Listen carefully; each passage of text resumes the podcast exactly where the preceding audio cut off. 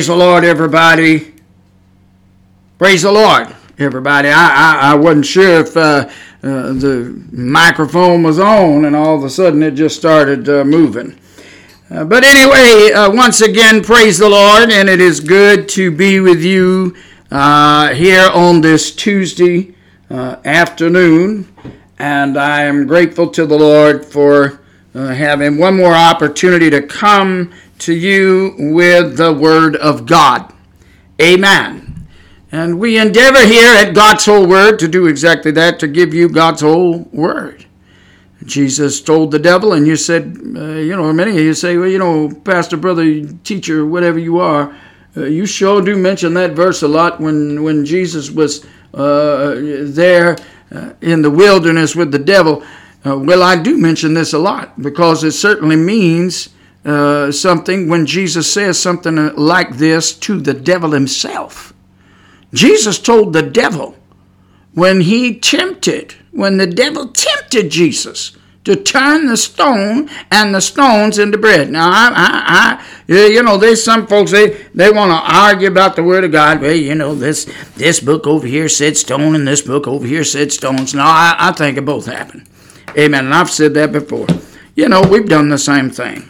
And I believe that the writers uh, knew what they knew. They did what they did in writing what they were to write as the Holy Ghost moved upon them. And I believe that both of those incidences happened.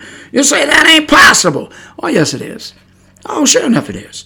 Because even we do that in our conversation. Sometimes when we go to test somebody, we'll say, I tell you what, won't you do this? I, no, no, no, no, no. I tell you what, instead of that, won't you do this over here, something greater, you see? And so, you know, where the verse says that, uh, uh, you know, the devil tempted Jesus to turn a stone into bread, and then another uh, book might say stones into bread. I believe that's how that happened. Yes, sir. I believe the whole counsel of God's word. And I believe that those writers, they were moved on by the Holy Ghost. Amen. They wrote the word that God gave them in their heart. Now, a lot of people want to debate that. They want to argue with that. And you know, you, you can go on ahead and argue what you want to argue. I ain't got a mind to sit there and waste my time with such nonsense. Now, some people say, oh, that's just somebody don't want to debate the Word of God. Uh, can you explain to me where you can find chapter and verse that we really are supposed to go run around wasting our time doing that? Now, the Bible does tell us that we are to contend for the faith that was once delivered to the saints. That's the book of Jude. And, and, and you know, Jude, he was a half brother Jesus. He said, you know, I was going to first just come to you and just talk about the common things of salvation. He said, but I looked and I saw a need to tell people that you've got to contend for the faith that was first delivered to the saints. And so we've got to continue to do that. We've got to fight for uh, that which was first delivered to the saints, because that word "first" actually actually means once and for all. Once and for all. In other words, it was delivered one time and it's for everybody. Amen. That's what it means, that word first. It means it was delivered once and it's for everybody. And you ain't got no business going around changing the doctrine that was first delivered to the saints. So we got to be obedient to that. And so I thank God that He has restored the church. Amen. In these last days.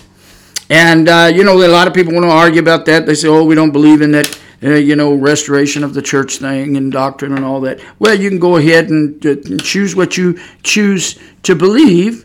Uh, even though there's plenty of scripture that talks about God doing the same thing with Israel. You say, well, the church is not Israel. Well, I full well know that as far as uh, literally physically being Israel itself. I, I, know that. I'm not ignorant to, to that fact. But uh, the Bible does give an indication that the church is, is like uh, something similar to Israel, and we'll get uh, to those verses sometime. I'm certainly going to uh, want to get that verse and, and give it to you. Uh, not meaning that uh, the church is replacing Israel. We don't, uh, you know, here don't believe that God is going to be doing that in the case of. you know, just dropping Israel like a hot potato. No, God, God said through the mouth of Apostle Paul, He's going to restore Israel and uh, so all Israel shall be saved. That's what the Apostle Paul says. So, so we're going to believe what the Bible says. What it says, it says, and you either believe it or you don't. And uh, so, so we endeavor to uh, speak the whole counsel of God's word. We don't want to be leaving nothing out. We want to tell it exactly as it is said. Amen. And so when we've been talking lately, we've been talking about the things that God hates. And you know, there's a lot of folks, ooh, my goodness, there's a lot of folks that don't want to believe that God hates anything. They think Jesus is just some kind of patty cake, patty cake baker's man that just throws in the sweets as much as he can. And that's not true. You've got to have a balanced meal. Now, God is certainly full of mercy and love and kindness and forgiveness. And you know, and I, I, I've experienced that uh, myself time and again. And I thank God for His mercy. I thank God for His love and His forgiveness. I thank God that uh, we can confess our faults one to another and come to the Lord and say, God, forgive me of this foolish word or this foolish thought or so on and so forth. Because God is good and He's a merciful and loving God. And we certainly know that here at God's whole word. But one thing that we better get straight, and that is that God is a holy God. And another thing that we need to get straight down in our soul, straightened out, is that love did not come, or, or, or, holiness did not come from God's love. Do you know a lot of people got that backwards? They don't seem to understand that uh, love actually came from holiness. Holiness didn't come from love. Amen. You say, what in the world are you talking about? Well, some people like to quote that scripture God is love. Yes, He is. But do you know where that love came from? That love came from the fact that God is holy.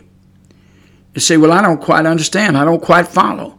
Well, you see, the thing of it is that without holiness, God would not be, uh, shall we say, the merciful God that He is.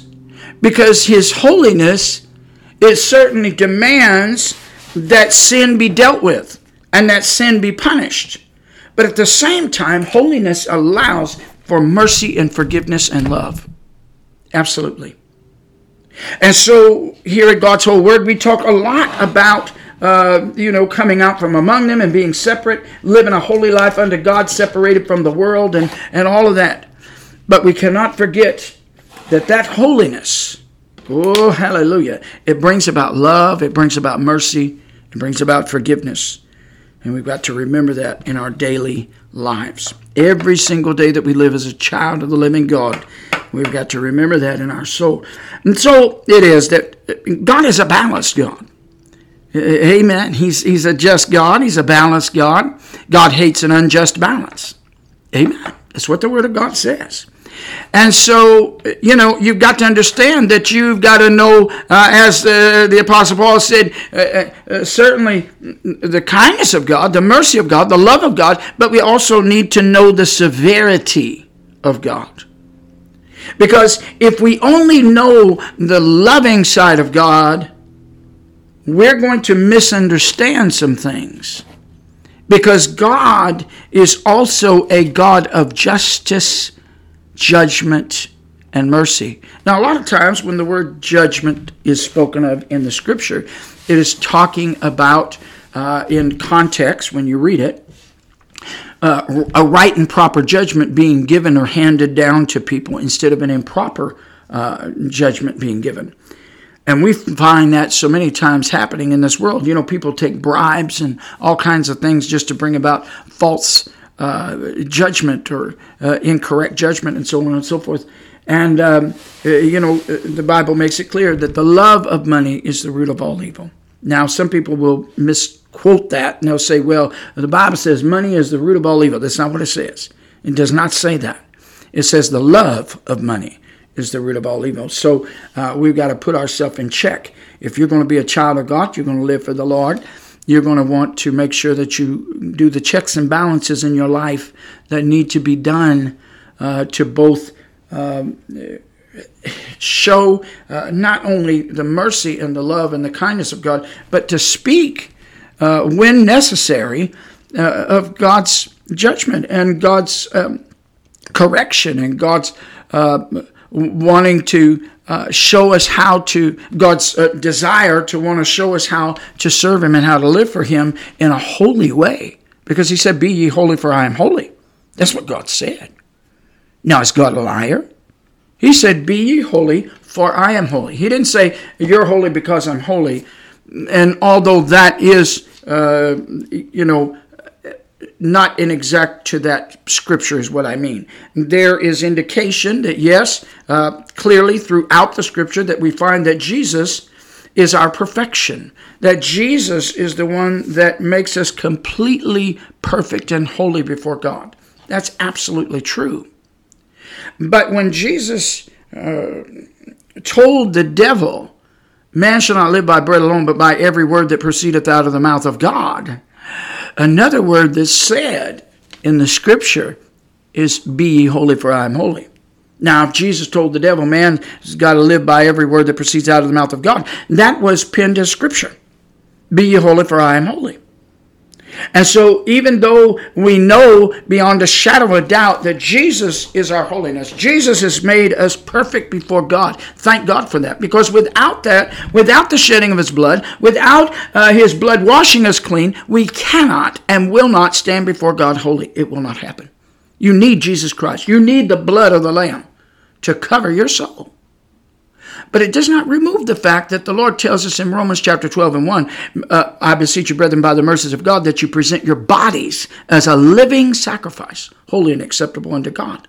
And then the Bible also tells us that, uh, you know, as, as it was re, uh, so spoken in the Old Testament, it is as well spoken in the New Testament Be ye holy, for I am holy.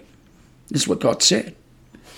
In the book of Corinthians, he the Apostle Paul is talking to the church, and he says, You know, that we are uh, to come out from among them and be uh, you separate, saith the Lord, and touch not the unclean thing. So uh, we've got to be mindful of those things.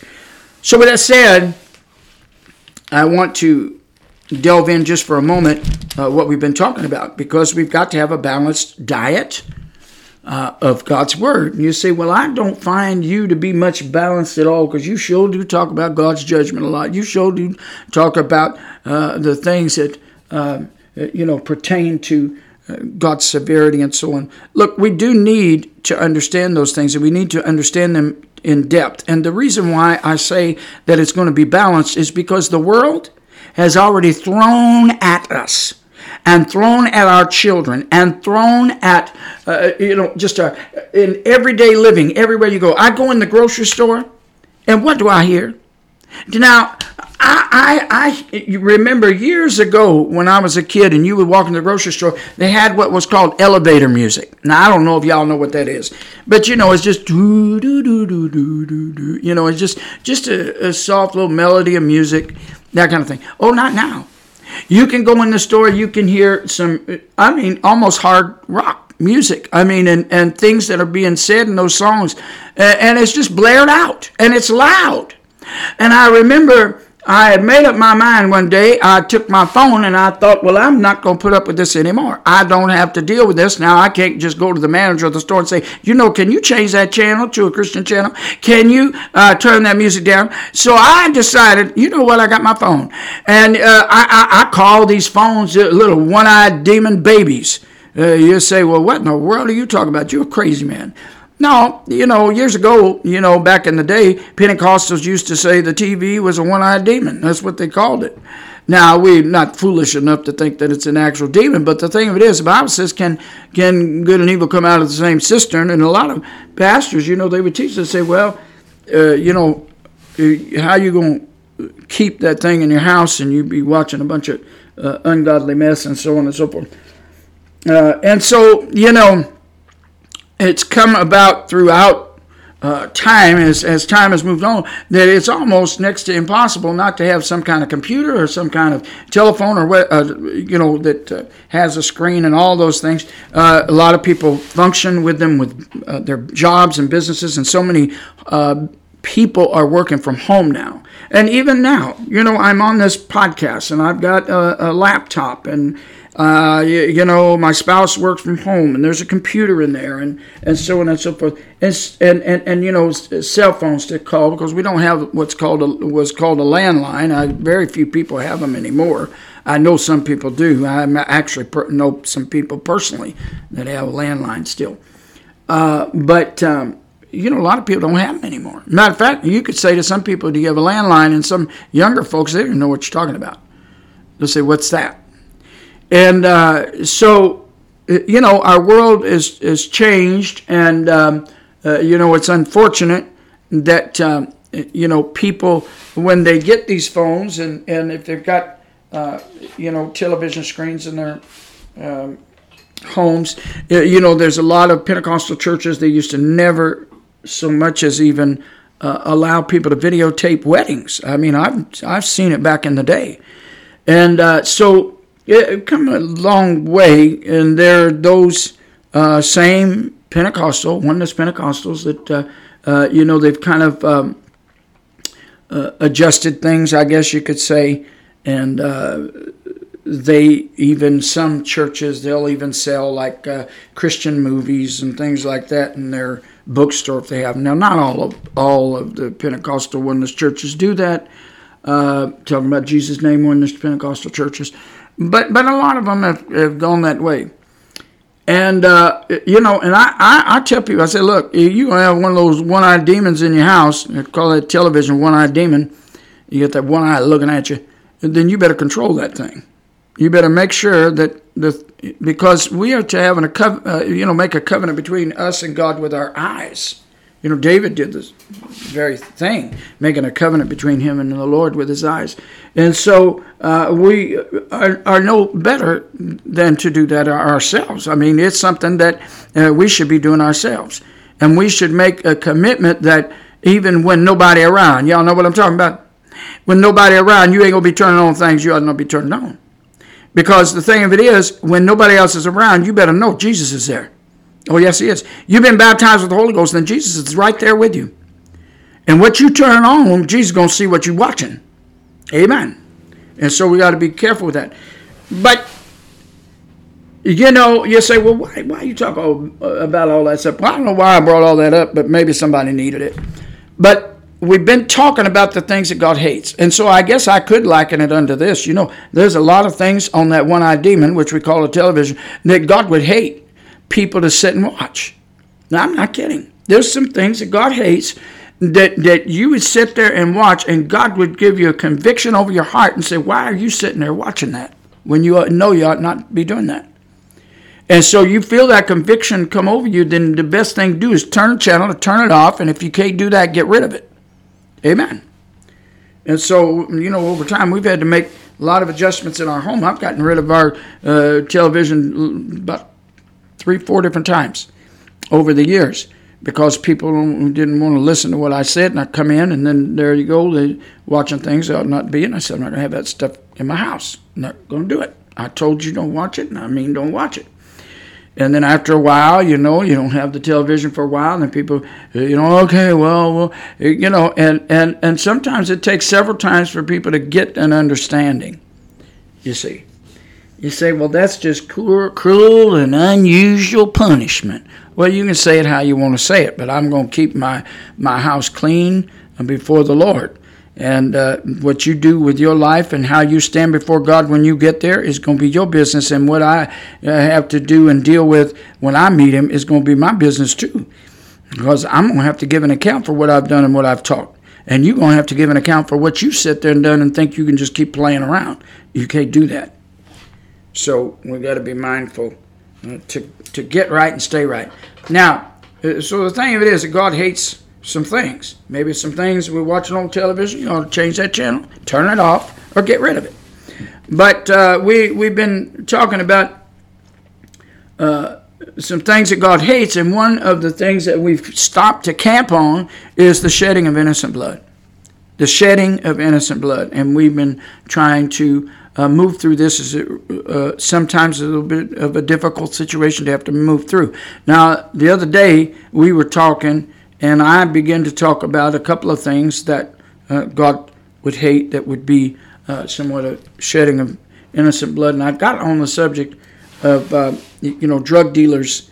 And, uh, you know, they, they're not there to, they don't care. You know, we're talking about the higher ups, the ones living in the mansions, and they've got their uh, their Rolls Royces or whatever they got going on, and they've got all of their people working for them, and maybe some of them they got good lives too. But it just keeps on traveling on down, and you got people that it finally gets to the bottom where people are buying, and maybe along the way some of those that are dealing are also uh, using too. But I, I talked about that because uh, I mentioned this uh, several times that my uh, my son uh, died of a drug overdose uh, less than a year ago, and it's been very very difficult to deal with. Um, and you know, you raise your children in the way that they should go when they're an adult, and they're out from under your roof. There's not anything that you can do but pray and ask God to lead them and guide them and direct them. Uh, but one thing you do have to know is that eventually each and every person they make decisions uh, of themselves. The, you know, the Bible says that we all are to work out our own salvation with fear and trembling. In other words, you're going to have to have the respect uh, uh, of, of the Lord. You're going to have to respect the Lord. Have a respect for the Lord God Almighty and work your salvation out according accordingly. You know, some people don't want to read that part. They'll say, well, the Bible says to work out my own salvation, so I'm going to go over here. That's, uh, I'm going to go do this, or I, will go over this church, or I'll go. No, no, no, no, no. That's not what that means. It don't mean you get to choose wherever you want to go. Now, if they don't preach the truth, then you can't say that that fits what God is talking about because that's not what He said. He said, work it out with fear and trembling. In other words, you better fear God and you better respect Him enough that you're going to open up that Bible and see about where you're supposed to be going. Because if they're not preaching what was first delivered to the saints, you better get yourself out of there. You better hightail it out of there, and you better go find somebody that uh, somewhere where they're going to be preaching the truth. Amen.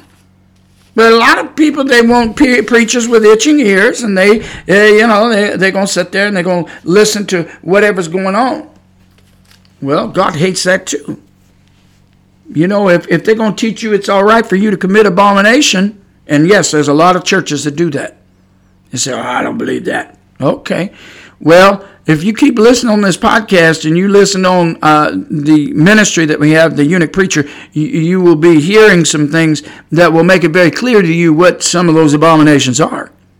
And God does not uh, at all uh, allow us to just continue to walk uh, in those things because the book of Revelation tells us what's going to happen if we do. Because God is going to deal with those that refuse to repent of those abominations. Amen. And so I got a mind to listen to the Lord when I pray, and God uh, says, Okay, now I want you to talk about the things that I hate. So I said, Lord, I'm going to do. And so we've been camping out uh, with this thing called the shedding of innocent blood. We've talked about abortion. Uh, we've talked about uh, several different things that can kind of stir people up and get people bothered. You know, uh, that is really boils down to the shedding of innocent blood. You talk about, uh, you know, people going out and robbing people, you know, going up to ATMs and just robbing people and killing them for a few dollars or whatever it is you don't got going on. And you don't think you ain't going to meet God? I'll tell you what, you're going to meet God. You say, well, why would you talk like this if people that they only ones going to be clicking on your podcast is just Christians?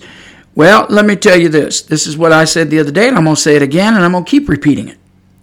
If you've got children grandchildren, nieces, nephews, anybody, you have a responsibility to talk to these people. Just talk to these children. They're people, aren't they? Sure, they are. They're little people, young people. And they're impressionable. And this world is bombarding them with all kinds of wickedness. And so when I talk about balance, and you say, well, you're just always talking about the judgment of God. You're always talking about, uh, you know, sin. And listen, that's how it's getting balanced out. Because the world is coming at your children. If your children are in public school, don't tell me they don't see the things in this world. You're fooling yourself. Do you understand? Now, that doesn't mean that people can just turn around and afford to send kids to Christian school because honestly, Christian school is very expensive. I mean, I, I, I tell you, I, I, don't understand that. I think that, you know, those that are uh, got a mind to live for God and all of that, the churches ought to be making a way. I mean, I realize I got to make enough money to pay for the teachers that are there and so on and so forth and have what needs to be had. Uh, but uh, it should be something that is of a ministry in order for these children to be taught right from wrong and be out from under uh, this uh, constant barrage of this woke uh, bunch of nonsense that's going on and and teaching people uh, oh uh, you know there's a oh there's so many different genders and there's so many different uh, this that and the other and, oh there's not just two you know two sexes all that bunch of nonsense that has started up in these last few years. And then they won't say oh no it's been going on. No it hasn't no, hadn't. They'll, they'll use certain things to try to prove their point. But if you keep looking and searching at what they brought up, you can find that that is not the case at all. It's something far different than what they're trying to portray. But what is going, going on now is something that's being pressed to our children today. And so, with that said, when I mention certain things on this podcast, then I'm, I'm aiming to help uh, folks say, look, the Lord, you know what He's saying in His Word? Let me tell you what the Lord said. He said, train your children in the way they ought to go. He didn't say for your children to train you. And I remember reading an article the other day, and it just it just floored me because the woman, you know, she began. She said, "Well, I want to tell you why I agreed to let my now pay attention, let my son have his breast cut off." And I thought, what in the world? is she talking about? And I click on, sure enough, it's it's this, uh, you know, bunch of woke nonsense, and a bunch of uh, transgender lies that people won't tell. Now, I'm to say this: I do believe emphatically that there are people that feel this inside them. I'm not ignorant to that. I know that there are people that struggle with that. I'm not ignorant to that. And I do not believe for one second that people should be going around, especially people that call themselves Christian, and and treating these people in a bad uh, way, in a hateful and mean way, in a very rude and disrespectful way. No, uh, God. Now you got to remember, the Lord has created each person. Uh, the Bible says that's true. Now you either believe it or you don't, and that each person is made in His image. You either believe it or you don't. Now we're born in sin. And that is true too. You either believe the word or you don't.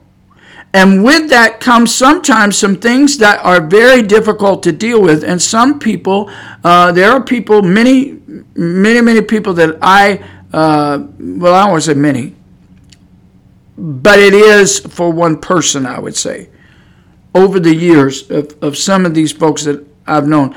Uh, and, and, and this is what I want to say most of the ones that I seen, seen and knew personally, they truly struggled with this. Now, I'm going to say this, and I know some people just going to flat out not agree with what I say, but you got your right to disagree and all of that. Uh, but, you know, there are people out there that are just being moved by what is going on in the world. This woke agenda and this this uh, transgender uh, ideology and the LGBTQ ideology. Uh, all of those things that have come into play and, and, and really have been pushed in a greater measure since this thing COVID came. Hmm? Oh yeah, a lot of things have changed. And you can't tell me you don't see that. Now, if you you sit there and tell me that you don't see it, I, am going to tell you, you know what? I don't think you're telling the truth. And I think you got, you know, blinders put over your eyes for some reason. Now, maybe you really are spiritually blind to the situation. That could be. But you need to pray for God to open up your eyes because there's a lot of Christians that have fallen into this trap. That, uh, you know, if your children comes to you and tells you that they're transgender and, and, and what'll be pushed is, oh, if you don't agree with it, they're gonna they're gonna kill themselves. And they will push that and push that and push that and push that. And so this young lady. Now, I'm not saying that they've not got a problem with suicidal thoughts and so on, but you have to remember those things there, the suicidal tendencies and, and the emotional problems they have are not brought on because of the fact that they feel this uh, uh, thing about transgender and then nobody accepts them, so that's why they've got all these emotional problems. No, it's the other way around. They already had uh, these emotional struggles and problems within their soul, and this just gets exacerbated all the more when this uh, begins to be pressed. Because uh, it is something that um, is a deeply troublesome problem for people. And so I do want to say there should not be any Christian whatsoever, wherever you are, that you would belittle them or mistreat them in any way. It should not be. But at the same time, those of us who walk with the Lord and serve the Lord, we realize that this is uh, from the fallen nature. It is from uh, the fallen nature that came, and and as we move further and further, I've teach, taught this many times. As we move further and further from the garden the further we get, the more uh, decades that pass by, the more uh, millennia that pass by, and, and, and centuries that pass by. And we are further and further and further away from that garden of perfection that we were in. The worse is probably going to get. Now there's going to be some people that disagree with me, but I'm going to say this to you because some people just say, "Oh no, it just it was the same always from the time they left." No, it wasn't. You can look uh, in in the book of Genesis, you find that's not true at all, because uh, there was a point in time when when people were able to live a very long period of time. Now, some people say, "Oh, that's not true," blah blah blah. Listen, if all you're gonna do is sit there and argue, you ain't never gonna be able to learn a thing. Not a thing if all you're going to do is when when somebody comes and brings the truth to you from the word of God itself I'm not telling you my opinion I'm telling you what the word of God says and this is the reason why the devil has tried to take the word of God and tried to turn it upside down and make it look like, oh, that wasn't written by God. Da, da, da, God didn't move on men. Mm, the Holy Ghost didn't do that. Oh, yes, He did, but you don't want to hear it. Now, so I got a question. Why would you even listen to a Christian podcast anyway? If all you're going to do is argue, if all you're going to do is disagree, if all you're going to do is is just belittle whatever's said, why bother? Is it because you want to listen and you want to disagree and you want to find a way to disagree? Because you got a disagreeing type of spirit? You know, you got to find out why you're behaving like that. All right, so I want to read a passage of scripture here before we go into talking about the things that God hates. And this is something that the Lord spoke to the prophet Ezekiel. And you say, well, why you why you read from prophet Ezekiel? I'm gonna go back to what I said a while ago. If you believe in Jesus, and you believe that he's alive. See, I don't just believe he's alive, I know he's alive. Hallelujah. Glory to God. I know that Jesus is alive because he's inside of me, you see. And you know, somebody say they they talking about that scripture. Say, yeah, you know, uh, the Bible says uh, that if anybody asks you, you ought to be able to give a, a reason for your hope. I'm gonna tell you why I hope, because Jesus is on the inside of me. He's alive and He's on the inside of me, and He lives forevermore inside of me. Hallelujah. And so that's my hope. I know Jesus is alive. Nobody, nobody can cause me to uh, question. You know, I used to. I mean, there ain't nothing wrong with people. You know, uh, you know, as you grow in the Lord and you you got questions, you ask those questions and and and and trying to get some uh, some answer. But but I'm gonna tell you what. When when when it all boils down to it, you got to understand. You also have to walk by faith.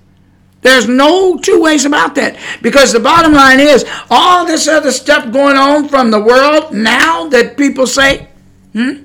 Like the Big Bang Theory. Don't you know that's what it used to be called? It used to be called a theory. They don't call it a theory anymore.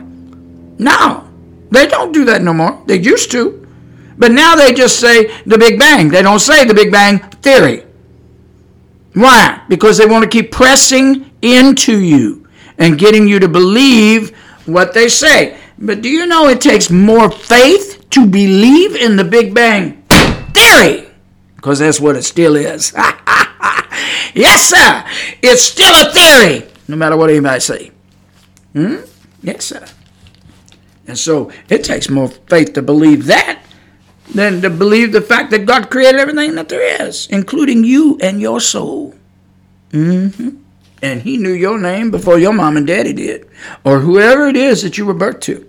You know, so many people now they're going and using uh, uh, uh, artificial insemination, all this, Thing. and I got a lesson on that myself. And some people are not going to like what I say, but anyway.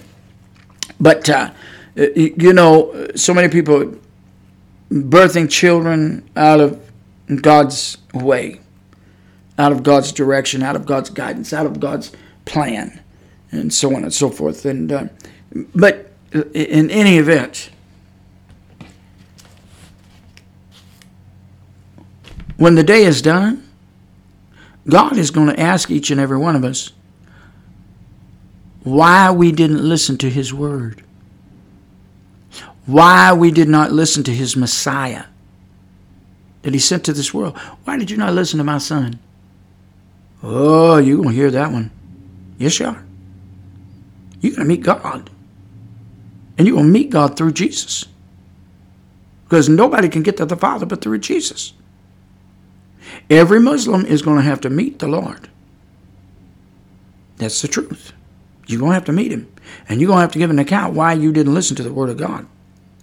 Why that you decided to listen to the to the Quran, which was something that was created after God's Word, which was created after God's Word. Now, when I say God's Word, I'm not talking about the King James that we've got.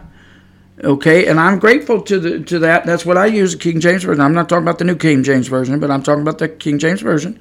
I know there's some other ones, and I'll talk about that sometime. But um, I'm talking about the man, the original manuscripts. I'm talking about the very original manuscripts that are out there. Hmm? The Muslim faith did not come until after Christianity had been brought to this earth by Jesus Christ. Now, the Muslims have their own thoughts and ideas about things. I know I've got some of them in my family. Um, and I mean no disrespect to nobody. I'm just going to tell you the truth.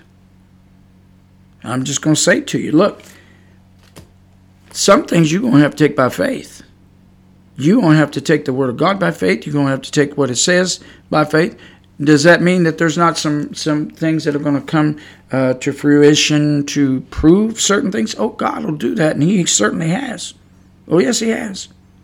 Because a lot of people they say, "Oh, well, this this wasn't this isn't true in the Word of God," and they kept going on and on. And then archaeological uh, findings and stuff proved exactly what the Bible was saying. Huh? And, and, then they move on to something else that because something else that hasn't been uh, you know found yet uh, they're going to sit there and say, oh, well, that's not true what the Bible said about this, that, and the other because we've never found any archaeological proof and so on and so forth. And yet, uh, you know, you'll, you'll find through time, you find that sometimes there, as time has went on, there have been archaeological findings that proved some of the things that the Bible said that people swore up and down that it wasn't so. So, you know what? I'm going to tell you like this God sometimes is going to hide things and keep them hidden, my friend. So that some people, some people, because you're still going to have to walk by faith. They're going to have to be people that are going to be walking by faith, and, and that includes all of us. So, you know what? There was a lot of folks that believed what the Word of God said before any archaeological findings that proved anything. And even though there's some things that archaeological findings have improved, uh, there's still people that's got faith to believe that one day, even if it takes that big old earthquake that the Bible's going that's talking about, that it's prophesied about, even that's got to turn up some things after the church is gone, I believe. yes, sir. And so we would be wise to take it by faith that God does hate some things. And you better get yourself straightened out.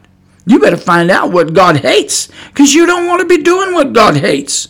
And we have been camping on shedding of innocent blood. God hates the shedding of innocent blood. Amen. If you think you can play games with God and cause the shedding of innocent blood, you better think again. Oh, you better think again. You can't do that. Mm-mm. No, no, no, no, no. And we've all been guilty. I've said that before on this podcast. We've all been guilty of shedding of innocent blood. Yes, we have. We most certainly have. Every last one of us. Because every one of us, we've sinned and come short of the glory of God, and we all nailed Jesus to the cross. Every last one of us. Don't sit there and, and blame the Romans or blame the Jews. You know, people argue back and forth. No, we're all guilty. The Jews, the Romans, the Gentiles, uh, the, everybody.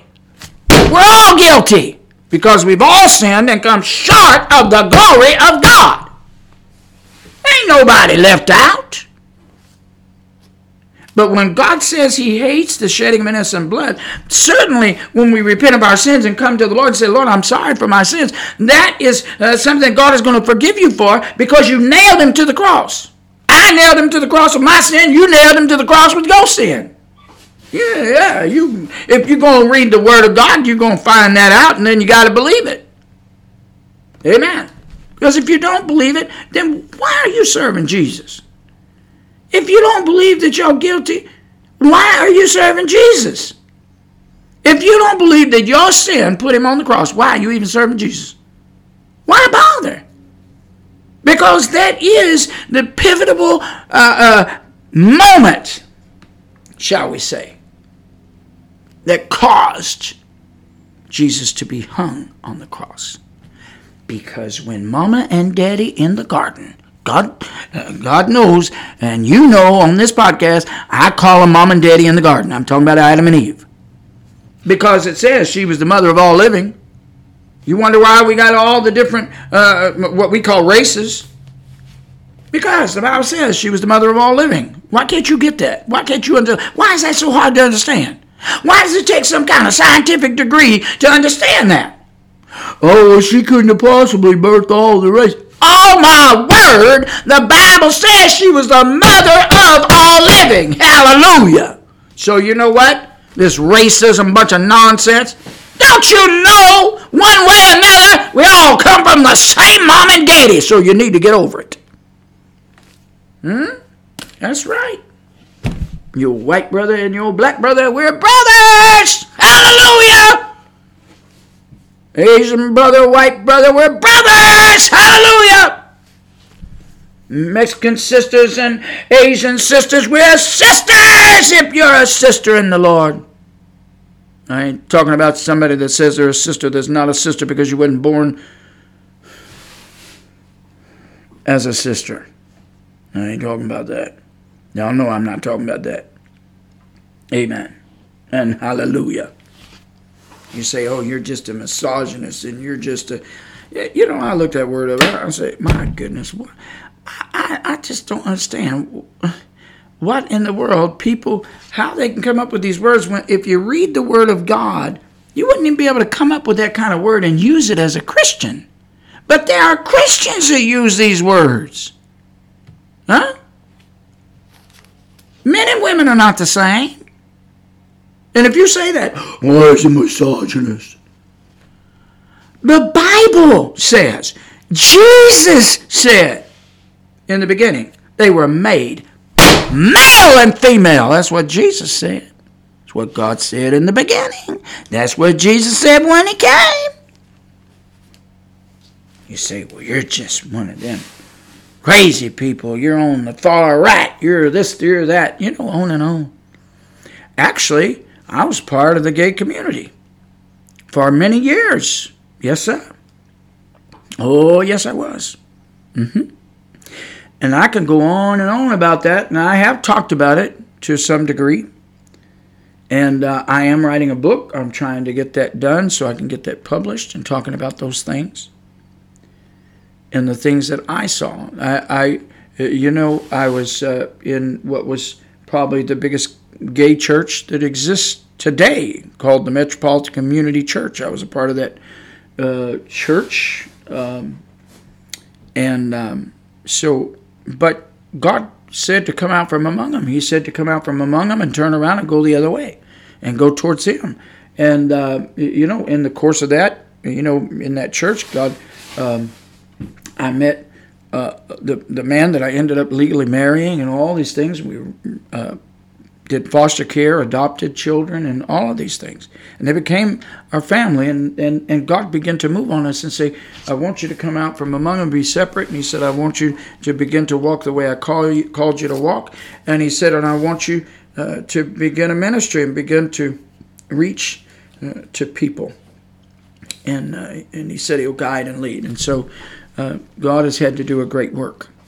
Now, there's a lot of folks that just uncomfortable uh, with my testimony. A lot of people are uncomfortable uh, with the stand that I take, and there are even people on the right that just they are so uncomfortable being around me.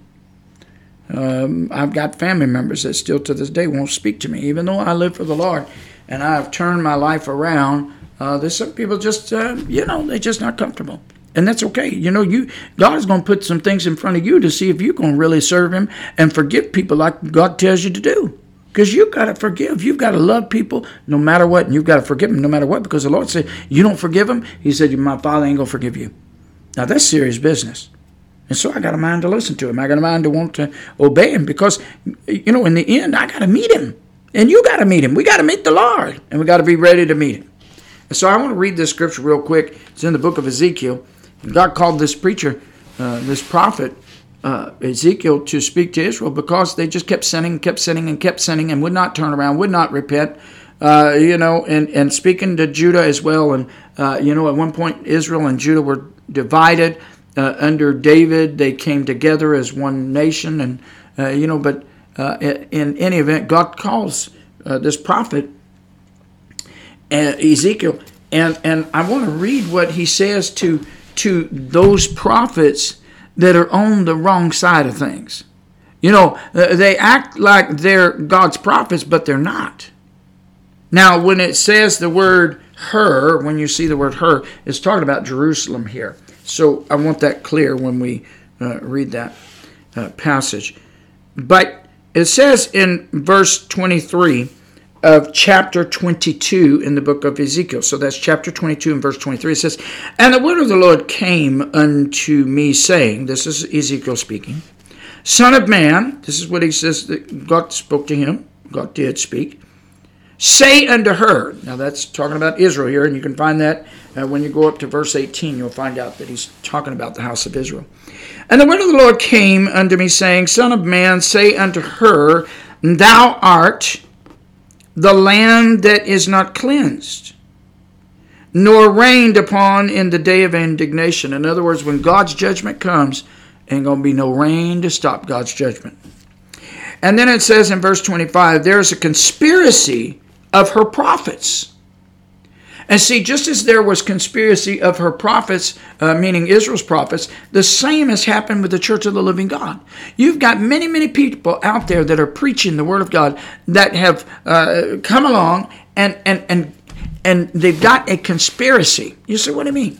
Well, y'all, do you know what a conspiracy is? You know where people they got this idea and they're gonna they're gonna work it out for the benefit of them and their group and all that kind of thing. Now that's a short and easy way to put it. But there's a lot of people out there that are preaching all kinds of things that are absolutely not even in the Word of God. Just like the, the prosperity gospel. It's a foolish thing for people to sit there and preach that nonsense. Now, that doesn't mean that God won't bless you. That doesn't mean that God can't bless you. That doesn't mean that God couldn't make somebody rich. He could. But if you come to Jesus and you've been told, if you come over here, God's going to make you wealthy. Do you know what a bold-faced lie that is? Do you know how many people that are not wealthy, that are serving God uh, with all of their heart, serving the Lord Jesus with everything that they've got, that are not rich? They never got rich. No, they've been living for the Lord, and some of them are under the uh, line of poverty for many, many years. Some of them all the way till they died but they were happy in Jesus. They were rich in the Lord. And, and now, uh, uh, you know, uh, having left this earth, left that body, yes, sir, they've come into the wealth that God had prepared for them. You know, he said, I go to a place and prepare a place for you. I go and I prepare a place for you. And so these prophets, they had a conspiracy going. And they were wanting to get as many people to follow them as they could. And they uh, wanted to speak things that God did not speak. And so they said there's this conspiracy among uh, her prophets in the midst thereof, like a roaring lion, ravening the prey, they have devoured souls. This is what they're going after. And see, uh, people that are under these false prophets, they don't even realize that their soul is being devoured. They don't even realize that their soul is being eaten up because they're being told things that are absolutely the opposite of what God's word says. Hmm? And, and it says a roaring lion. Well, don't you know in the New Testament it says that what does the devil do? He goes about as a what? A roaring lion, seeking whom he may devour. And here it talks about the souls being devoured, and he says that it's the prophets that are doing it. It's the preachers, it's the pastors, it's the leaders. And you think it's going to be any different for the church of the living God? Oh no, the devil's going to come because Jesus said that the devil will not prevail. The gates of hell in other words, the gates of hell shall not prevail against the church. But don't you know that that is Jesus speaking and tell us he's going to flat out give it a try? Because that's the reason why Jesus says what he does. Does he said the gates of hell will not prevail? Because when we look at it, it looks as though they're going to prevail. That's what it looks like. But Jesus said, don't worry about that because they're not going to prevail. Even though it may look that way, they're not going to prevail. So that means they're going to come and they're going to do some destruction. Amen. So, so, uh, they, they're like a roaring uh, lion ravening the prey, and they have devoured souls, and they have taken the treasure and precious things. I want to talk about that for a minute. They have devoured souls and taken treasure and precious things. So I'm going to stop there for a minute. We're talking about the things God hates. We're talking about the shedding of innocent blood. Treasure and precious things. Don't you know our children are treasure and precious things from God? Certainly. The Bible says they're a blessing from God.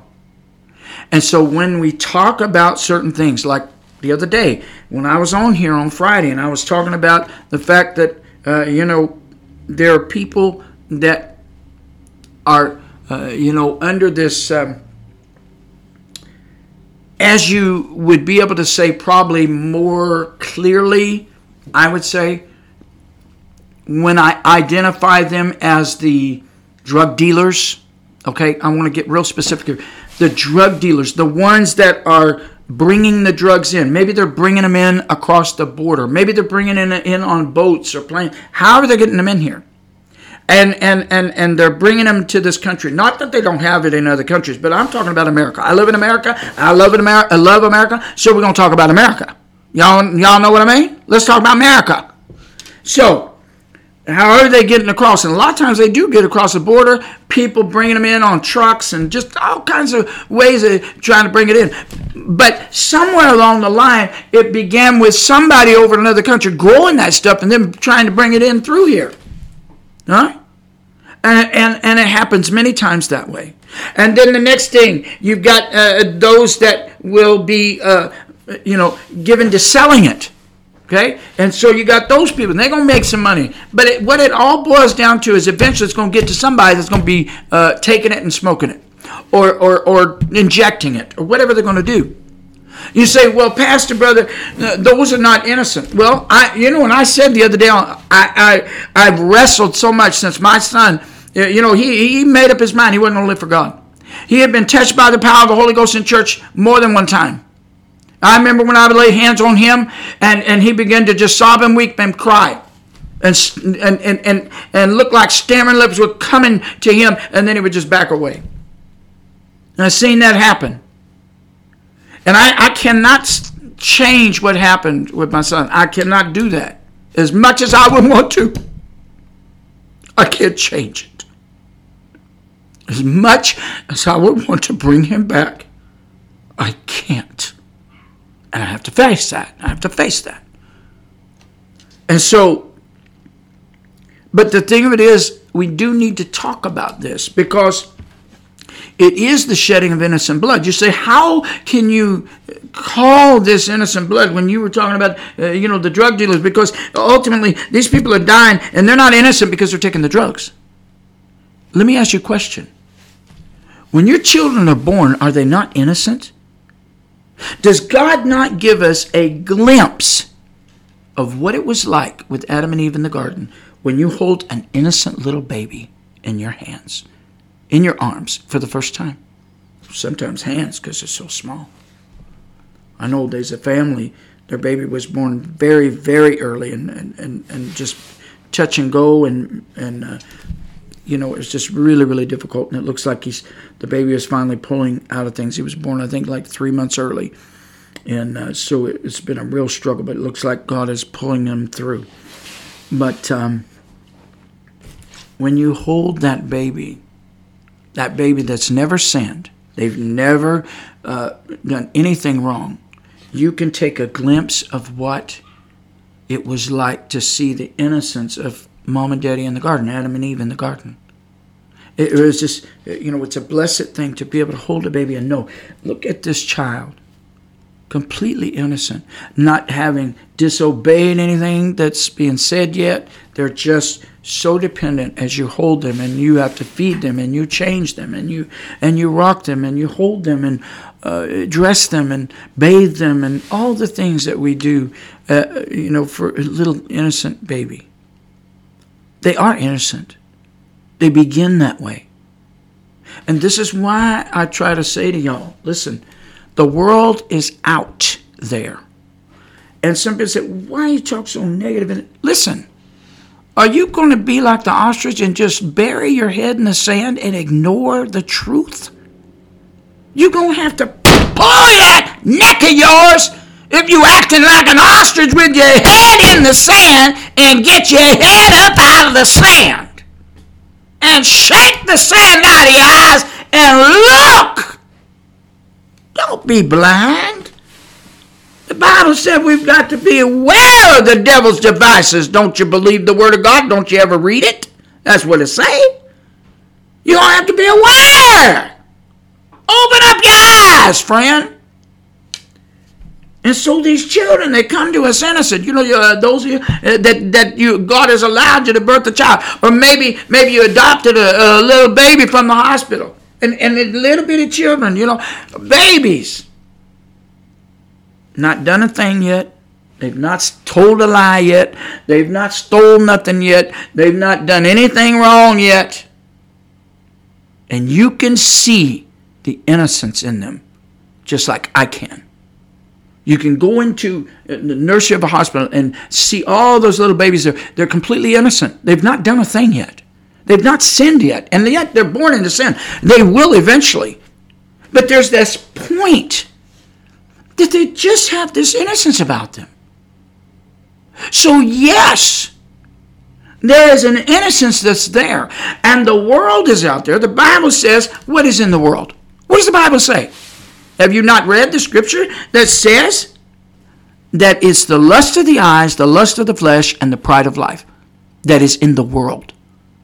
And that world is going to do whatever it can, and Satan's going to see to it that people will begin to mar these innocent children by continually pressing their agendas, pressing this whole uh, thing with drugs and all of these things. Don't you know, so many of these drug dealers, they like hang out around the schools to sell drugs to kids, especially near high schools. And yet these children, they, they, they were born in innocence. So yes, they had an innocence somewhere at one time. This is what I was trying to say. And Satan wants to come along. You can see so many things happening in, the, in, in public schools now that you never would have saw before. Not when I was growing up. When I was growing up, there was a board in the office of the principal, and she didn't have a problem using it if you didn't mind in, uh, your teacher.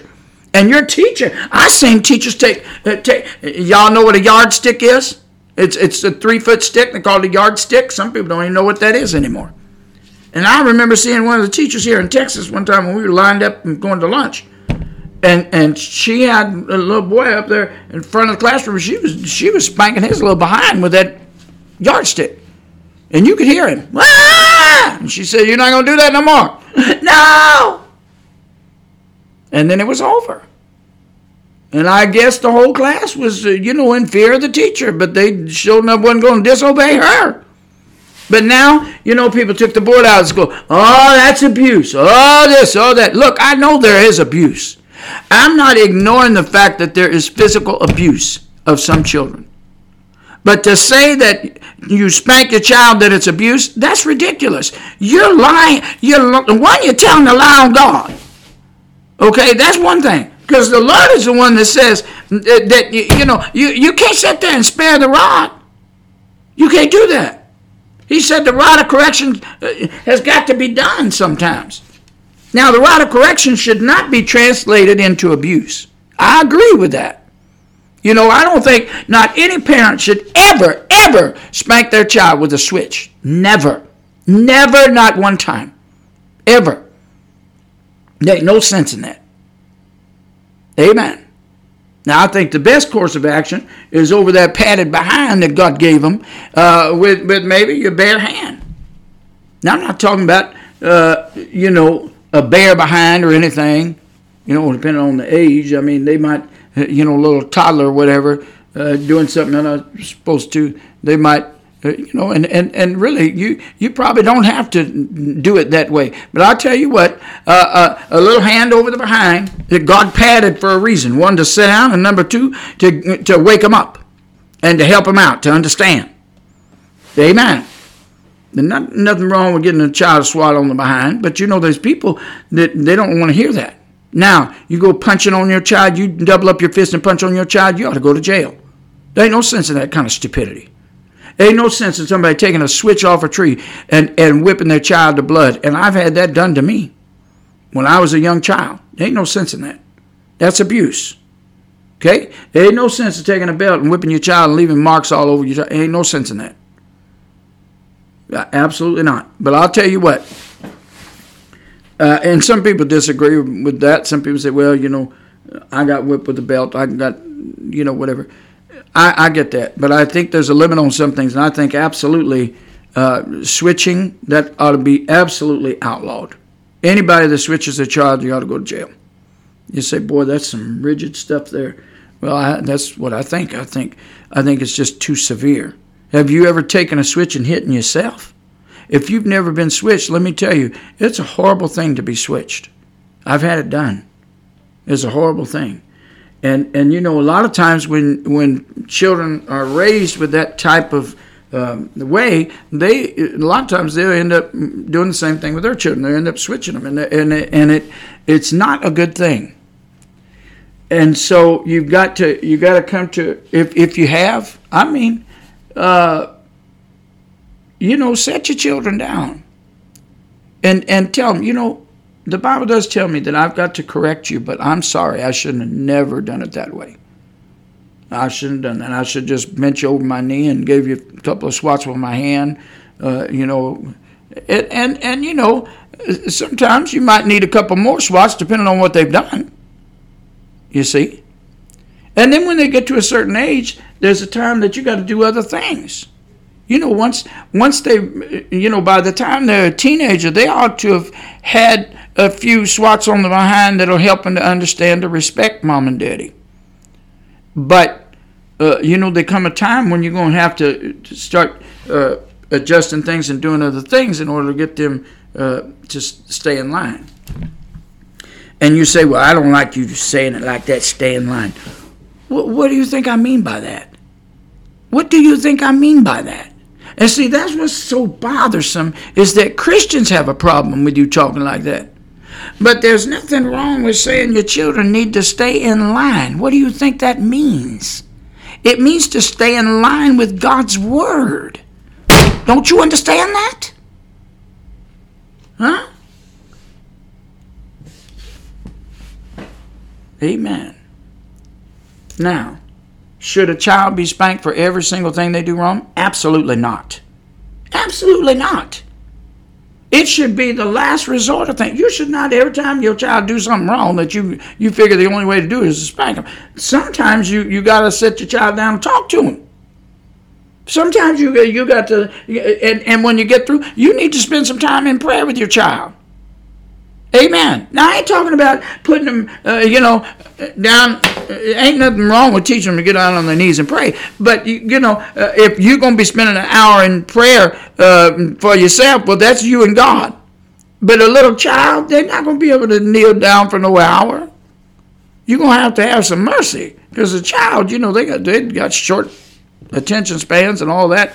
You know, you might need to spend, you know, for a little one, you know, a few minutes and say, We're going to talk to the Lord about this. We're going to talk to the Lord about your disobedience and ask the Lord to forgive you and teach them that they have to go to God because you got to teach them how to do that. You got to teach them how to tell the Lord, Look, I'm sorry, Lord. Forgive me, Lord, and help me. Give me the strength that I need not to do uh, this disobedient thing again. You got to teach them how to walk with the Lord. But you certainly cannot teach them by abusing them. And I, am going to tell you, it, it, it's a hard lesson to learn sometimes. You know, and when I say that, I'm not talking about. I'm talking about parents. It's a hard lesson to learn that look, there's a there's a a way to correct a child and a way not to correct a child. You don't ever pick nothing up and throw something at a child. You should never ever do such a thing. Never. Not one time. Should not be the case. But you know, you've got to start with them at a young age. They've got to learn above all that you love them and that you care about them and that you don't just care about uh, just specifically just their, their, their personage as they are in, in life per se in living life and you know as as as their son or, or daughter whatever God has given you but also that they are loved as a child of God that God loves them beyond even your love. But you got to show your children love and if all that you think that you've got to do is every time you turn around that you got to you got to bend them over your knee and spank them, and you don't never talk to them, you don't never pray with them, you don't never hold them, you don't never tell them you love them, uh, something's wrong. And and I question your Holy Ghost whether or not you've ever been baptized with the Holy Ghost because the Holy Ghost should give you this way about you to, to show love and care to your children. You see. Now that doesn't mean that you don't want to send them into next week sometimes. I, I, don't mean that, but you know what the Bible says about that. And when I say send them into next week, you know full well what I mean. I mean, no, I, I know full well your children can send you over the edge. That's right. And you, you won't just knock them into next week. But you can't do that. You can't just turn around and knock them into next week. Now, I know that's not possible, but you know what I mean by that. And, and, and what that the Bible says is that you what, what are we not supposed to do when we're angry? Be angry and not what? Sin not. Because our anger can get out of control, and never should anyone, ever, ever, ever, any parent, I don't care whether you're mama, daddy, aunt, uncle, grandma, grandpa, older sister, older brother, whoever you are, never should you ever spank a child when you're angry. Never. Now, I don't know why I said all that because I wouldn't mean to say that, but somebody need to hear, and you better hear, and you better understand, and you better pray, and ask the Lord to help you to raise your children right, or or whoever you are as a parent. Whatever God has put together for you, if if you're an older sibling trying to raise your son, you're gonna have to do it right. You're gonna have to do it the loving and godly way that the Lord calls us to do. Now, with that said let's move on because I won't get done here. And so these preachers, now, it, it's saying here, it say that uh, it says there's a conspiracy in the prophets. Now, unfortunately, there's some many, I'll say many, uh, preachers and teachers and so on, and they'll tell you, oh, well, you should never spank a child at all. Well, that's going the wrong direction in the other way. You know, you can go to extremes and, and abuse your child, as we've talked about here. And, and, and eh, you know, uh, let me just say this too. You you shouldn't be take don't be taking ropes and all this other stuff and, and, and whooping your child with that. Don't you be tying your child up. Don't you be taping their mouth down. Do you know what kind of stupid stuff I have heard? That people I read, it's like I look on my phone, it's like, what is wrong with these parents? They just act like they lost their mind. Amen. You got to show love to your children. Now, with that said, because you got to use some common sense. With that said, the other side to the thing is you got preachers and prophets and false teachers and everything say, "Oh no, you don't never spank your child. Don't never, you know, you you should, you know, just let them feel what they should feel." They they gotta learn on their own. I'm not gonna tell them about the Bible. I'm not gonna tell them about the Word of God. I gotta let them make their own decisions because I'm not gonna press them. Do you know you're acting like a fool when you do that? Mm-hmm. Because the Bible says train them in the way they should go. Are you going to call God a liar? Are you going to call God a liar? He said to train them in the way they should go. That's what the Lord say. You gotta you gotta teach them right from wrong. You gotta teach them how to serve God. And, and, and so it says there's a conspiracy among the prophets in the midst thereof. Like a roaring lion, ravening prey, they have devoured souls, and they have taken the treasure and precious things. These children, they ought to be precious. They ought to be treasure to us. And so, with that said, this is the reason why I say what I do. These people do not care about your children that are selling drugs. They don't care about your children. Okay? So, with that said, we, because this can be the shedding of innocent blood by their hands, because along the way, they keep being marred and marred and marred. You say, what do you mean? Because pressure is put on them at the public school. Now, look, most of us cannot afford. I could not afford to send my kids to Christian school. My word, we had nine kids. How could we do that? There was no way to do that. It's totally. I remember I was going to try to send one of my daughters because she was so out of the way with her behavior, and I was going. I was doing everything I could, and I, I searched out trying to find a Christian school, and I thought that there was one that I could maybe possibly send her to. But when they found out that uh, Brother Vernon and I were together, they they said no, we can't do that. And I said, well, I'm not. You know, I didn't want to press the issue with anybody. I just said I think that you need to know this, but I just want her to go to Christian school because she's really being affected by what's going on at the public school more so than any of the other kids. Well, unfortunately, I wasn't able to, to do that. The pastor had sympathy, but she said, You're kind of like the lone duck, aren't you? I said, Yeah, because I told her, I said, You know, we live holy, we live holiness, uh, Pentecostal holiness.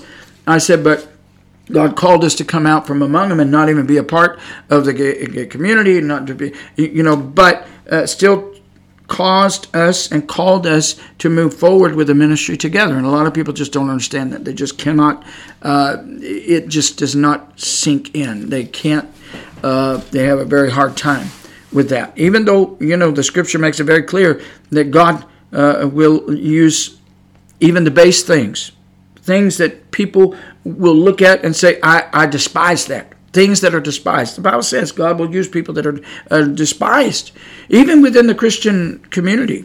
You know, uh, uh, so people like me, even though uh, we've come out from among them and be separate, and God calls us to work uh, in in ministry and reaching those that are part of that, trying to help pull them out so that they can be ready and saved. Some people just can't get that. They they have a hard time, and they look at you as as as despised. But the Bible says God will do that if He choose so. He will do. And God has done so. So I got to be obedient. And Brother Vernon got to be obedient to follow God's way.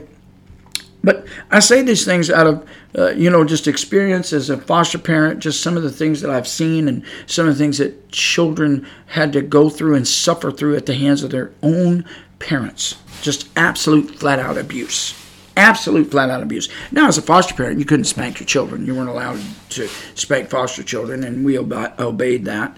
Uh, and even after we adopted our, our children, uh, you know, I can tell you right now that between our three adopted children, there's one of it never got spanked, not one time, not one time after adopted.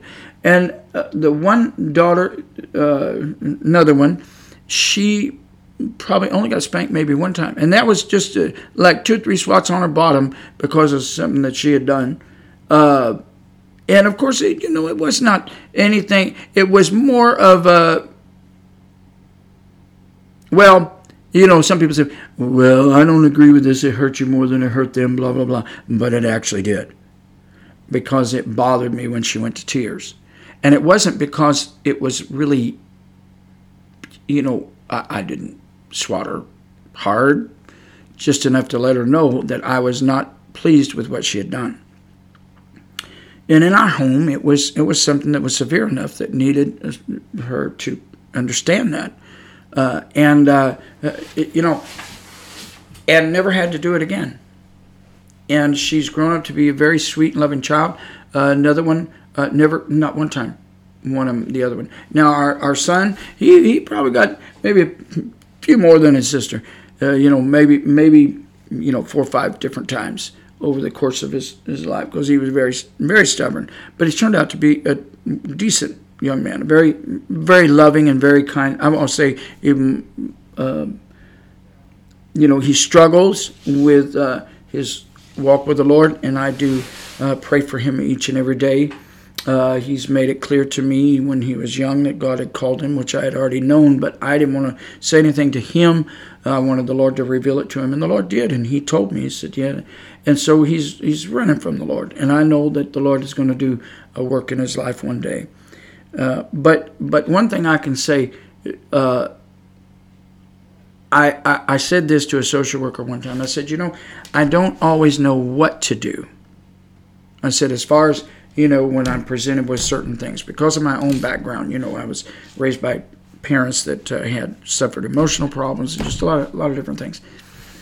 And I said, so I told the social worker, I said, you know, I was just really surprised that that, that with given the past and the facts we were in foster care, that I would we were ever going to be approved to be foster parents. But but God said that it was going to happen, and God made a way. I said, so I said the thing of it is, I don't always know what to do. I said that sometimes when I'm presented with things because I'm like a I'm like a kind of like a clean slate sort of, or was as as as God blessed us with children to raise, because I said you know. I looked at the craziness, and I, I don't mean that to be disrespectful to anybody that suffers through emotional problems, but my mother and stepfather both had severe emotional problems. Um, you know, just really severe. And I've, I've talked about some of those things and some of the things that I had to endure uh, suffering under. But, you know, some people, um, with what they go through, they don't know what normal is. And that was that was my thing. I didn't know I knew that what I was raised with and what I saw was not normal and wasn't right. I knew that switching a child was not right just because of the suffering that I had with it. I knew that uh, whipping a child with a belt was not right because I suffered through that. But you know, sometimes uh, you you you really kind of struggle back and forth because you don't you don't know exactly what to do when you're like a clean slate like okay i know this is wrong and i know this is wrong but god you do say we need to correct our children so what do you do? And then you have to learn how to balance it out. You have to learn how how to uh, you know to correct your children properly because they can't go without correction. Because you know that's what a disciple is. They they have to learn to discipline themselves. You have to teach your children to discipline themselves because that's what a disciple is of Christ is to discipline yourself in the ways of the Lord. And unfortunately, with the false prophets that Israel had, they weren't taught how to discipline themselves in God's ways. And now, even so, with uh, the Church of the Living God, we have uh, had so many false teachers and preachers, and the things that are taught now that uh, people don't know how to uh, disciple, be discipled. They don't know how to walk a disciplined life before the Lord.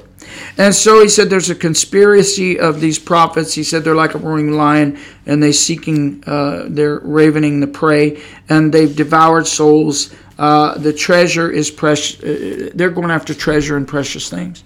And so when I talk about the issue of drugs, and, and some people say, well, you know, if a child, you know, I, I raised my children not to do drugs, and if they did, it's on them. Yes, I get that. I understand that. Uh, and I, and I agree with that because you know as they become adults, you know, there's and they move on and they're on their own. There's really nothing that you can do past that, except to pray. Of course, that is a given. I mean, everybody knows that they need to continue to pray for their children as long as they live. Uh, so it's a lifelong duty that we have, uh, praying for God's guidance and all of that kind of thing.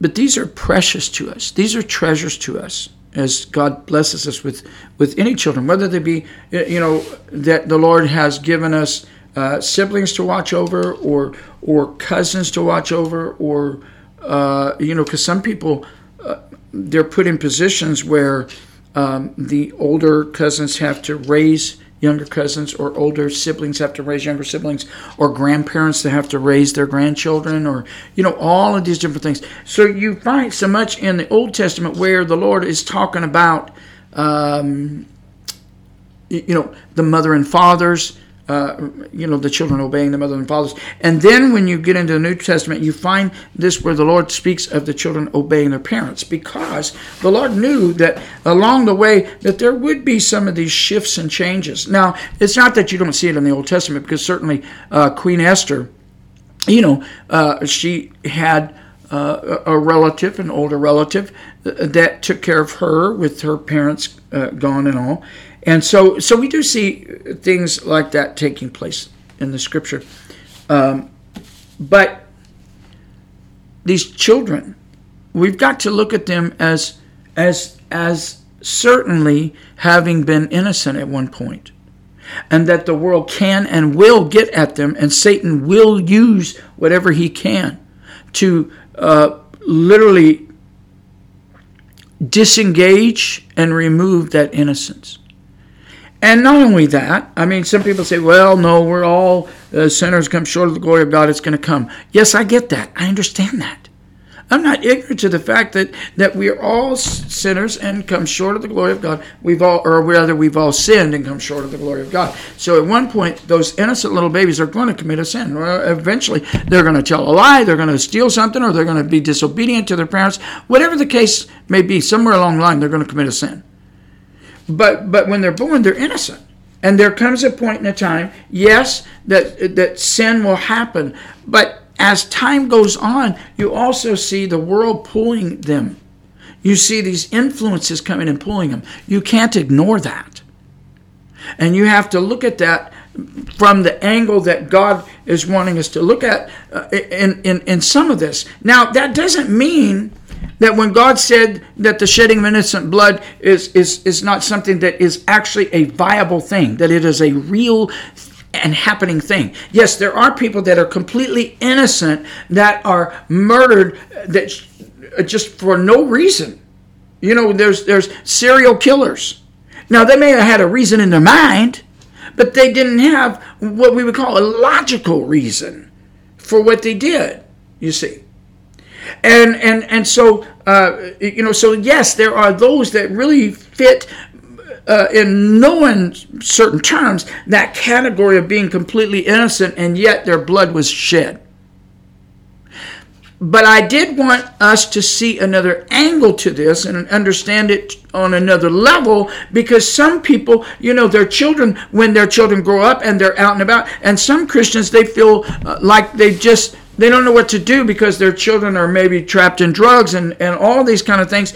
And and and when certain scriptures come about it's hard for them to even bring their mind to the thought that yes my child was affected by that drug dealer that passed that drug down that uh, ended up into the hands of my child that you know before at one point in their life they were an innocent child but somehow, uh, you know, sin takes over. It does. But this is the reason why you got to teach your children look, we've all sinned and come short of the glory of God, but we've got to learn how to repent. We've got to learn how to walk with God. We've got to learn how to uh, accept Jesus Christ as our Savior and say, Lord, I'm sorry. Forgive me for what I've done. And live a repentant life before God. Teaching your child that sin is not right that sin is, is, is not correct. It's not the way to go. God wants us to move away from that. He does not want it to be the center focus of our life. Amen. It said, you know, should we sin more that that uh, God's grace may abound? Well, what did the Apostle Paul say? He said, no, God forbid. And and what that means is exactly what it says. God forbids that. You you don't sin more just so more grace will come. Is is that the kind of nonsense you're going to teach your children? You can't teach your children that because that's not right. That's not God's word. That's not God's way. But these children, they're precious and they're treasures to us, or they should be. Are your children not precious to you? Are they not treasures to you? Now, a lot of people, you, you say that and they would get offended. It's like, how dare you say that? But, you know, there's some people that they have a hard time,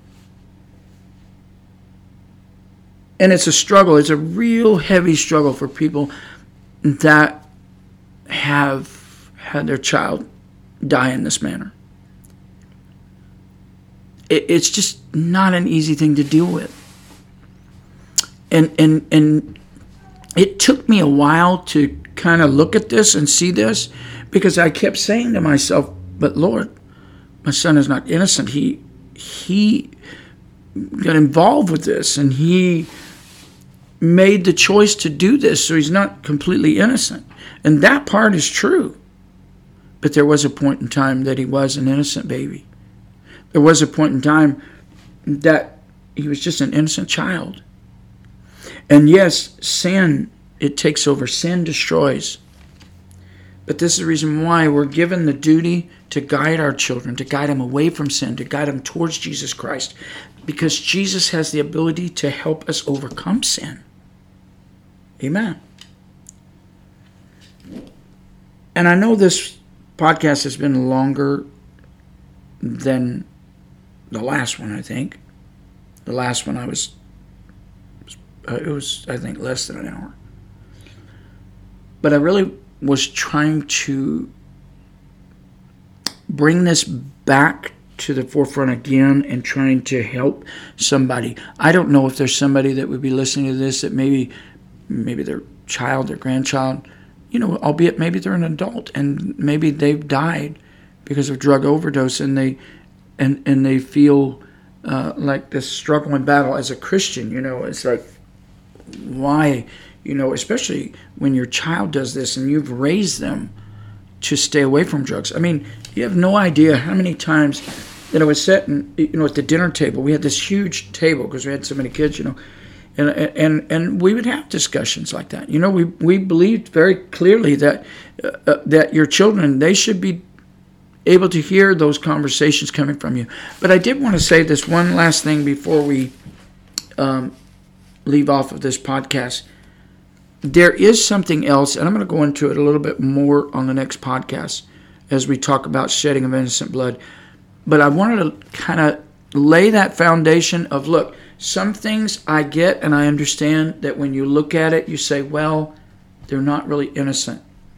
But there's a point in a time you have to kind of take a glance at things also in the perspective that the child was innocent at one time. They were born um, without having done anything yet.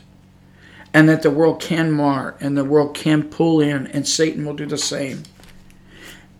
And it does not excuse any one of our children being involved in drugs. When I say excuse, I mean their choices. You know, they become an adult and they make these choices and that kind of thing. Now, if your children are doing this and you are ignoring it, then I'm going to say you do have fault. If you know that as your children are growing up, I'm talking about as they're growing up, I'm not talking about as they, an adult, but even as an adult, you know, you, you would want to try to encourage your children to stay away from those things. And you would definitely want to be keeping them in prayer and, and all that kind of thing, and, and being a good example to them as well, staying away from those things yourself. But there's another thing that I saw. Uh, and you know, and I said to y'all, I'm to talk about some things on this podcast, a lot of people just not willing to talk about, not maybe wanting to talk about as far as a Christian podcast goes. But I saw something on the phone and it really bothered me because this young man he committed suicide, and he committed suicide. So this this story that was wrote, he he committed suicide. That's my phone. It just I got it sitting on the desk here on my podcast desk. Um, and I guess when I get a message, it dings. Uh, anyway, it, so the story goes that he committed suicide because I guess he what is happening with some people, and it's happening a lot with young people, and they have a hard time dealing with this. Uh, this man was 26 years old, but he was still, you know, that's a young man, and and my son, he was he was, you know, 22 years old, and he, he dies of a drug overdose. Well, this young man, he, um, now my son, as far as we know, it was not a suicide, but it was just too much, too many drugs in the system, too much, too intense. The drugs that he was using. Uh, you know, as far as we know, there was no suicide note or anything with my son.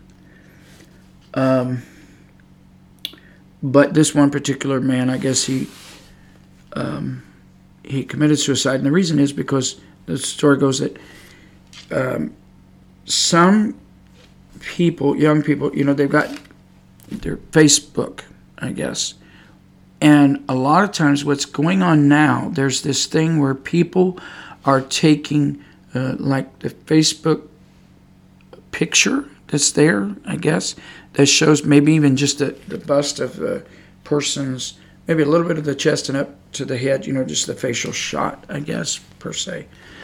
Um, but there's this thing that people can maneuver through uh, artificial intelligence to make it look like that the person's body is added on and make it look like the person is naked or they're doing certain things or or whatever kind of thing manipulating things to look a certain way that and placing that person's face from their Facebook and so so on and so forth, and then then coming at that person through maybe the means of whatever it is that that uh, certain ones I don't know how they do it, but certain people now people were arrested over this, and I guess they were actually charged in his death because of it.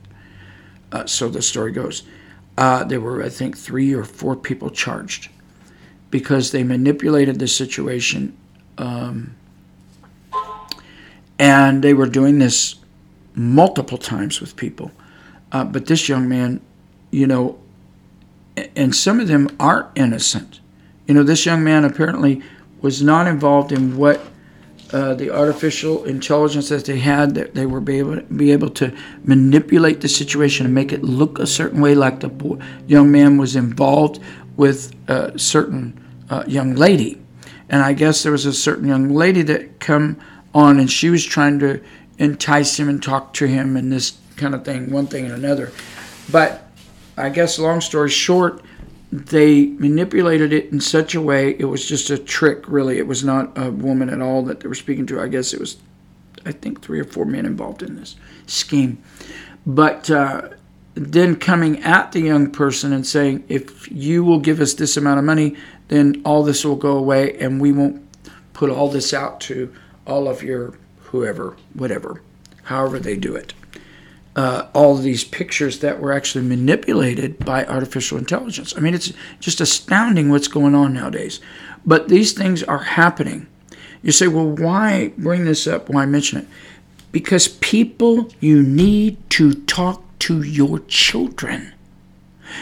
Because so many people are allowing their children to have phones allowing them to have internet access, allowing them to have Facebooks, and and and you know some of these people, like this young man, I guess supposedly uh, he was just so overwhelmed at the thought that he was going to be looked at in this manner, and he just couldn't take it, and he took his life. Now. Again, there's a lot of things that we can say, well, there's no innocence because of this, there's no innocence because of that. You know, there's a lot of things that Christians will tend to pull out and extrapolate from what you're saying to try to avoid what is it is that I'm trying to say right now and what I'm trying to say to you right now. These things are out there. these type of things are out there. They do affect young children and parents whatever position that God has put you to be a parent to children, you need to set your children down and talk to them about these things so that they don't feel like that they can't come to you and say, "Look, this is what's happening with me and I did not do this. I don't know how this happened or whatever." Now I realize some some teenagers get involved in things and they'll lie and say they didn't do certain things and and come to find out they did. Okay, I get that. I know that that can happen, but not all of them are guilty of some of these things. Some of these things are actually happening where people are taking just the the facial picture of, of uh, Facebook and then manipulating certain things uh, through artificial intelligence to make it look like that there's a naked body with this person's face and manipulating it to make it look like this person is doing certain things sexually. I mean, there's all kinds of just astounding things that artificial intelligence and and uh, you know communication through the internet and all these different things that are going on that can really create a big problem for young people nowadays to where they feel trapped. They don't even know where to turn. But your children need to know that they can turn to you. They need to know that you are there, that you will be a loving and caring person that they can talk to and bring this problem uh, if it arises up. So, there's a reason why I wanted to talk to you about that. There's a reason why I wanted to say something to y'all because. Uh, some people are not even aware of these things going on. Now you can search it out. I just came upon this, uh, I believe it was yesterday, and I thought, you know, I really need to talk about that on the podcast because uh, this is something that is is coming about that that literally can cause the shedding of innocent blood. You say, well, if the child committed suicide, then you know there's other extenuating circumstances, so on, so on and so forth, maybe with emotional problems. And look, I get all that. I understand all that, but you cannot uh, put yourself in such a place that you think that you don't need to share these things with your children, especially if you are allowing them to have computers. I don't think anybody should allow a child, and when I say a child, I'm talking about anybody under 18. You say, What in the world? Are you out of your mind? I don't think any parent should allow a child under the age of 18 to have a computer in their room alone with the door shut that the parent doesn't know what's going on and they don't know how to get into their parents computer uh, their child's computer. Now i realize that there's people out there saying oh that's helicopter parenting. Look you don't have to listen to all that foolish nonsense of people talking about helicopter parenting. Wouldn't you rather do what is right and watch over what your child's doing so they're not involved with something that can cause such a horrible thing to happen in their lives, for their whole reputation to be destroyed, with, with the possibility of them actually being innocent. You see. Now, um, we need to really try to look at all angles of this innocent, the shedding of innocent blood. We need to look at every angle of it. We cannot just barrel through and not look at some of these other, you know, possibilities of fitting into that. And I know that maybe some folks are not completely innocent per se because they've been marred by things by the world. You know, how many of us we look at our relatives, we look at our children that are maybe not saved, and you're going to sit there and say you don't pray for them? Are you saying that you don't that you don't feel this need to call out to God and to cry out to God and say, Lord, please remove the things that they're bound up and chained up with by the enemy, uh, that they've been fortified by and with? Well, certainly, most of us, if we've got any compassion of the Lord, we're going to be praying about our families, uh, for our family members that are lost. That's true for any Christian. It should be. If it's not, then I'm going to wonder where your Christianity is at. But the, but you know the thing of it is, but when you're raising children, you have got to be wise about what's going on. I'm not talking about wise, uh, you know, just wisdom of the world. I'm not talking about that. But you've got to be wise of what's going on. The Bible says uh, to know, to be aware of the devil's devices. There are things out there that you got to be aware of. Don't keep being a parent that got your head in the sand like an ostrich, and um, as long as I don't look at it, it ain't there. No, that's not true. And so you really need to Teach your children. Talk to your children. Let your children know that they can come to you and talk to you about anything without you blowing off the handle and exploding on them. You see. You got to be willing to do that. You say, well, you sure do want to explode on this podcast. You mean when I do this? Amen. Hallelujah. Is that what you're talking about? Listen, I do what I do on this podcast to try to get people's attention. But I'm going to tell you right now, you're going to have to get to this place with your children where your children can feel comfortable enough to come to you to talk to you about anything. That's our responsibility. We need to let them feel that they are loved and they're cared about. And that if they feel boxed in because of something that's happened, you know, because of our own foolishness of letting them have a computer in there and you say, I don't want to be called a, a parent that helicopters their children. So you would rather your children be put into danger? Huh? Is that what you're saying? Don't listen to all that bunch of woke nonsense. Stop listening to that bunch of nonsense. You know, back in my day, it wasn't called helicopter parenting. It was just called parenting. And you said, all right, y'all going, you going where? Where you going? All right, when you get there, give me a call. I want to talk to their parents. That's not helicopter parenting. That was called parenting. Because you wanted to know where your children were. Amen. So don't listen to all this bunch of nonsense. Well, that's coming from psychiatrists and psych. I don't care where it is that they got a degree.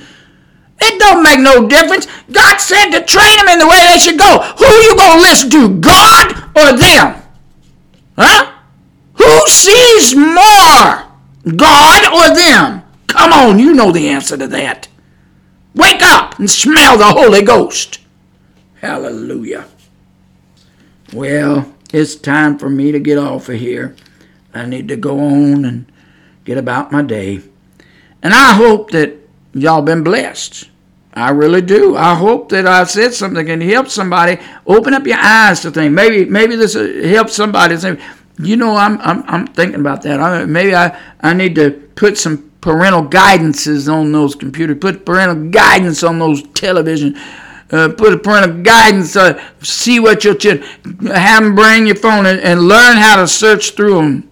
That's what we did, and we would have our children if we gave them anything, I don't care what it was. We we didn't give them phone right away, but we gave them these little. I, I don't know what they were called. They were. Uh, anyway, they could have games and stuff on. But we looked on there every so often to see what was on there. And, and if they had something on there that we told them they could not have, we took it away from them. There ain't nothing wrong with that. You got to do what you got to do to make children understand. Look, there's boundaries. If you don't learn to discipline yourself, then you have consequences, and, and you got to teach your children that. Amen. So, with that said, I pray that the Lord will keep you and bless you. Uh, and um, we, I would like to encourage you uh, to listen to our uh, ministry called The Eunuch Preacher. You can Google that, and it is uh, the word eunuch is spelled E U N U C H. Now, uh, it is called The Eunuch Preacher. Each of the letters of each of those words is capitalized the words are separated, the eunuch preacher, and you can Google it up. And um, and we have our Wednesday night Bible study. Now, the thing of it is, it's not done live. Neither is this podcast. Uh, these are all pre-recorded, and then we, you know, my spouse is so grateful, uh, gracious. Excuse me, I'm grateful um, to come in here when I'm done and get all this stuff loaded up because I don't really know anything about all that part of it, uh, and and get it downloaded to you uh, to put it into the archive so that you can look at the podcast that you want to look at. And so um, I, am just praying that everybody will really think about this because these are really the, the children. They ought to be what we consider treasure and precious things and watch over them and care about them and love them and let them know. I mean, sure, you know, I mean, it, it's true. You know, some kids, especially teenagers, they they're not going to particularly like, uh, you know, parents looking and think, oh, it's my privacy. No, don't even go there with that nonsense. If they want to say that's my privacy, don't even let that word be said or words be said. That's a bunch of nonsense. Because if they're going to be under your roof and you're raising them, then no, uh uh-uh. uh. Nope. if you got that computer, you got that phone, you got those things, because I'm raising you and I'm so on and so forth, uh, you're under my roof, then no, you're not going to have complete privacy on those things because of the fact that there is dangers out there. Now, when you turn 18, you know, and and and you uh, feel that you want to do things that I do not want under my roof, then you can decide what you want to do with that. Because I told my kids, I said, look, you stay here as long as you want. You can go to school and all of that kind of thing. I said, but there's some things I'm not going to put up with under my roof. And I laid it out to them. They knew what was expected and what was not going to happen. And uh, so, but but you know, uh, and they they all decided that they wanted to go on and do what they, you know, live their life and all, and, and things have turned out. I mean, uh, you know, I I I mean, uh, my kids haven't always been happy with me because I was I was strict and I said, look, we're going we center on God. We're going to live for the Lord in this house, and uh, that's how it's going to be here. And uh, they, you know, sometimes it would frustrate them. That's true. But you're not you're not going to have children that aren't going to be frustrated from time to time. If you think that, then you, like I said, you're like the ostrich with your head in the sand. You can't see. But uh, let's let's uh, just stop giving in to all this woke nonsense, giving in to all this stuff, uh, and the LBGTQ uh, community and, and, and the transgender uh, pushing their issues and all this kind of thing. Now, I, have said before, we are all about, uh, with our ministry, to reach those that, uh, you know, are sexually different, that are struggling and all that kind of thing. But, uh, you know, we certainly have got to be mindful to walk with the Lord and serve the Lord and come out from among them and be separate and live the way the Lord wants us to live. And, uh, and, and, and you, you know, you just can't give in to this uh, world and its ways. I mean, they'll pressure you, certainly. Uh, and, and the Bible talks about the devil coming to wear out the saints. Now, of course, uh, it's something that is in the book of Revelation, can give reference to uh, what Uh, happens at a certain point in time and all that kind of thing. But the, the bottom line is the devil comes to steal, kill, and destroy. That is for sure and he will do whatever he can to try to destroy, to steal our children away from us and to kill and destroy them. And so we've got to be very careful and mindful about the fact that they should be precious treasures to us. So, with that said, may the Lord bless you and keep you. I'm out.